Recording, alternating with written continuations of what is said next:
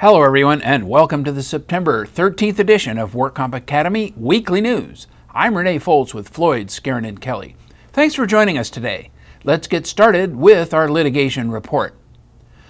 The federal Ninth Circuit Court of Appeals has ruled that a private defense attorney is responsible for violating the constitutional rights of an injured firefighter. Here's what happened in the case of Nicholas B. Delia versus City of Rialto. Nicholas Delia was hired by the City of Rialto Fire Department as a firefighter. He was later promoted to the rank of engineer. As a result of a disciplinary decision against him, he was demoted back to firefighter in 2006. In August 2006, Delia began to feel ill while working to control a toxic spill. He was transported to a hospital emergency room for an evaluation. His doctor issued an off duty work order through September 3rd, and then he was cleared to return to work. The city of Rialto was suspicious of Delia's off work status due to his disciplinary history. The city hired a private investigation firm to conduct surveillance, which showed him buying building supplies, including rolls of fiberglass building insulation. Based on these observations, the city began a formal internal affairs investigation to determine whether he was off work under false pretenses. However, during this time, his doctor did not give him any activity restrictions. Delia was ordered to appear for an administrative investigation interview conducted by Steve A. Filarski, a private attorney retained by the city.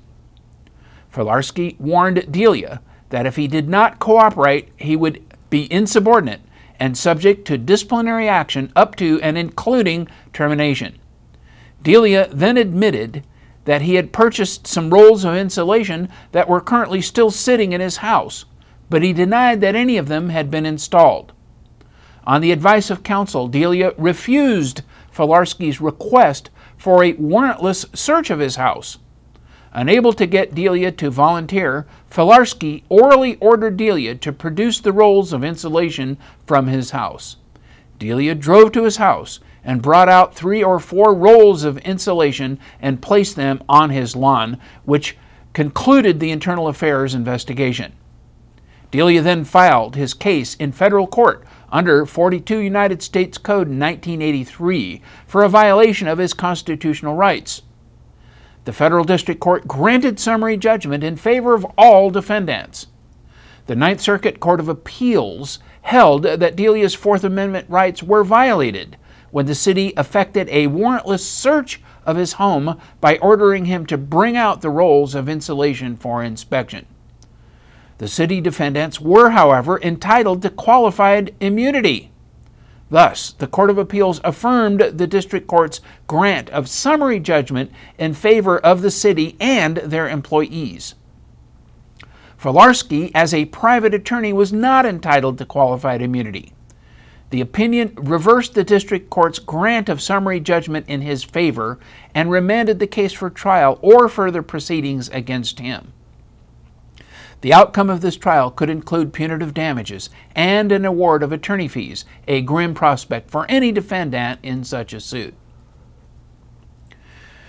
In the Court of Appeal case of Alvarez v. WCAB, decided this summer, the Court of Appeal annulled a decision of the WCAB allowing a panel QME to telephone defense counsel and held that the Labor Code expressly prohibits ex parte communications with a panel QME. This Alvarez decision raised some concern about how to handle administrative matters with any QME.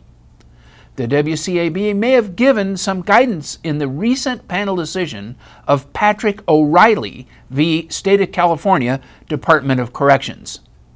In O'Reilly, the parties had objected to the opinion of the treating physician and requested a QME panel.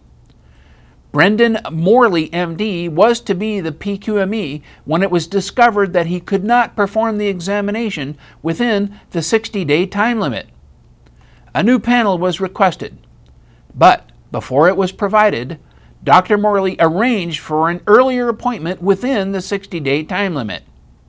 The defendants objected to the use of Dr. Morley even though he had rescheduled a timely appointment. They also objected to the ex parte communications with his staff to arrange for this new appointment. The WCAB concluded that it was not inappropriate for parties to communicate with QME staff and that such communication was not prohibited by the Alvarez decision. The WCAB reasoned that by its own terms, Labor Code Section 4062.3 does not include staff among the restricted communications. This panel decision helps clarify some of the limits of the Alvarez case. A panel decision is persuasive but not controlling law. Nonetheless, this panel decision is helpful guidance when scheduling QME examinations. And now our fraud report.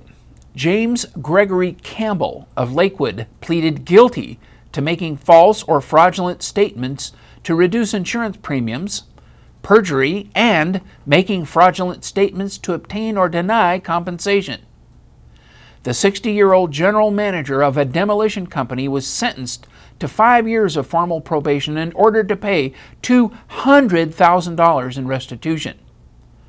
Scores of other related charges were dismissed as part of the plea agreement with prosecutors. Deputy District Attorney Debbie Jackson dismissed all charges against Campbell's son, Robert Scott Campbell, because investigators learned that his name was forged on multiple fraudulent documents. Campbell paid $100,000 in restitution immediately and agreed to pay $1,667 a month until he pays the other half. If he fails to do that, he can be expected to serve time in prison. It will take the elder Campbell five years to pay the remainder of the restitution. Co-defendants Joseph Perry Soares and his wife Kimberly Janes Soares of La Habra Heights pleaded guilty back in February. Joseph Soares was sentenced to six years in prison. Kimberly Soares was sentenced to two years in prison. The three set up shell companies at multiple Orange County addresses to avoid paying millions in workers' compensation premiums despite having 60 to 120 employees on demolition and construction cleanup jobs. They would obtain a minimal insurance policy from the State Compensation Insurance Fund to show proof of insurance and get jobs. But they claimed that they had only one full time worker and a sole part time clerical employee. Rosa Pitonis, a former Centinela State Prison guard who was convicted by a jury, jury of insurance fraud, filed a motion for new trial last week.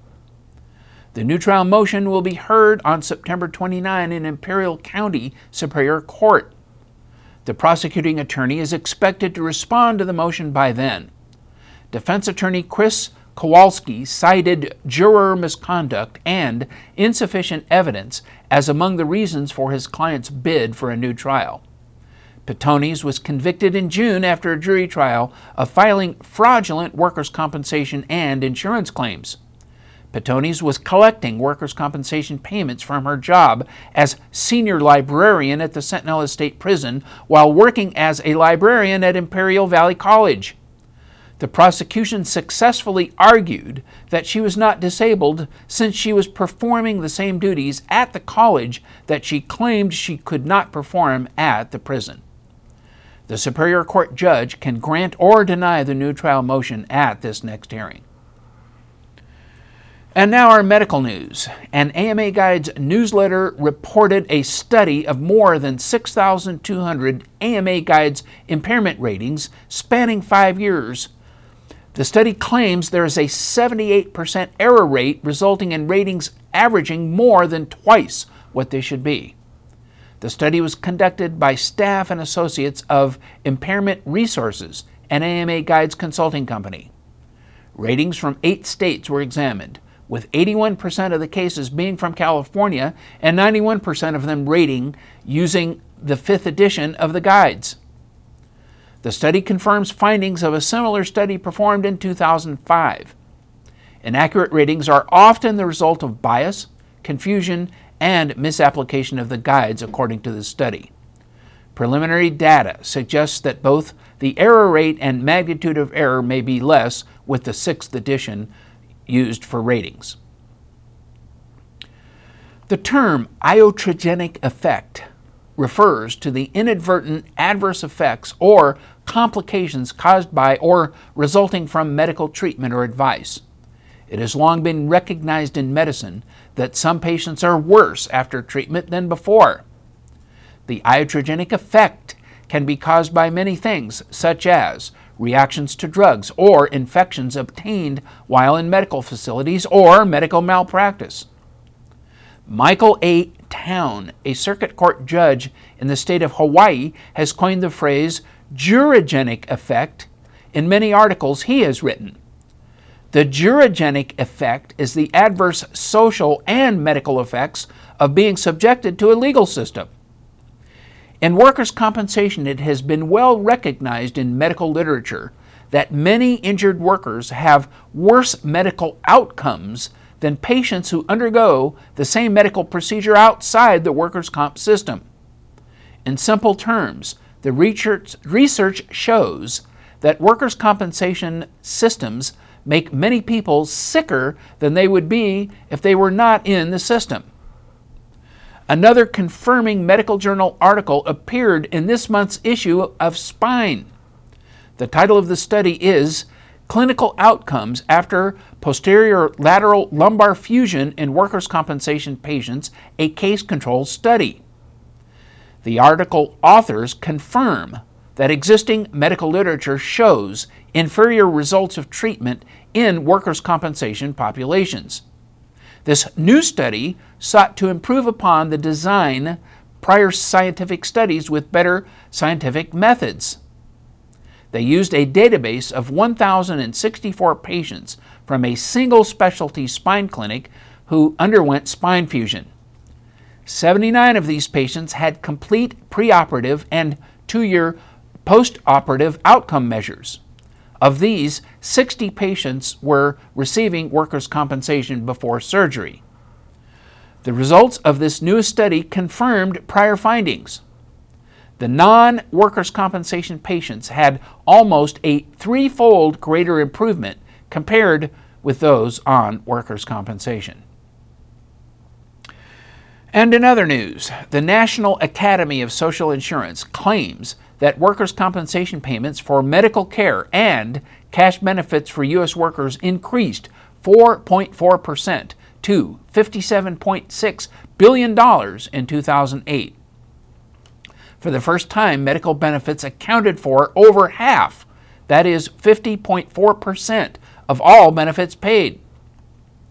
The increase is the continuation of a long term trend since 1980 an 8.8% increase in payments for medical care drove medical spending to $29 billion in 2008, the most recent year with complete data. Wage replacement benefits paid directly to injured workers rose by 0.3% to $28.6 billion. The panel that oversees the report thinks that the growth in medical spending may reflect both higher prices for medical care, and greater use of services. Employers paid a total of $80 billion nationwide for workers' compensation, a decrease of 6.7% from the previous year. Cash benefits were 48 cents per $100 of payroll. This is the lowest level since 1980, the earliest date with comparable data. As workers' compensation benefit, cash benefits as a share of covered payroll declined, it is a 25 year trend that shows that Social Security benefits continue to rise. Experts are trying to answer the question of whether retrenchments in one program increases demands placed on the other. Social, Social Security disability benefits can be substituted for workers' compensation cash benefits for workers with severe long term disabilities. In October, workers' comp professionals will gather at the Hyatt Regency in Huntington Beach for the 8th annual California Workers' Comp Forum. Speakers include John Duncan, the director of the California Department of Industrial Relations. He will provide an update on the DIR's workers' compensation goals and objectives for 2010 and 2011. Destie Overpeck, Chief Counsel and Acting Chief Deputy Administrative Director of the DWC will provide an update from the DWC perspective. She will address the most recent regulations, return to work initiatives, the latest on EAMS, changes in the medical fee schedule, and their impact on employers and other stakeholders. She will also discuss what is on the DWC's agenda for the remainder of 2010 and what's on the horizon for 2011. State Senator Mark DeSaulnier keynote address will provide an update on the results of the 2010 legislative session. The list of other notable speakers includes the Honorable Ronnie Caplane and the Honorable Alfonso Moresi, who serve as commissioners on the California Workers' Compensation Appeals Board, and the Honorable Lynn Devine from the Los Angeles District Office of the WCAB. These speakers will join dozens of industry leaders who will be present to discuss their views on California workers' compensation issues during this annual event. That's all our news and events for this week. Please check our website daily for news updates, past editions of our news, and much, much more. And remember, you can subscribe to our weekly news podcasts and special reports using your iPhone or iPod by searching for WorkComp Academy in the iTunes Store. Again, I'm Renee Foles with Floyd, Skeren, and Kelly.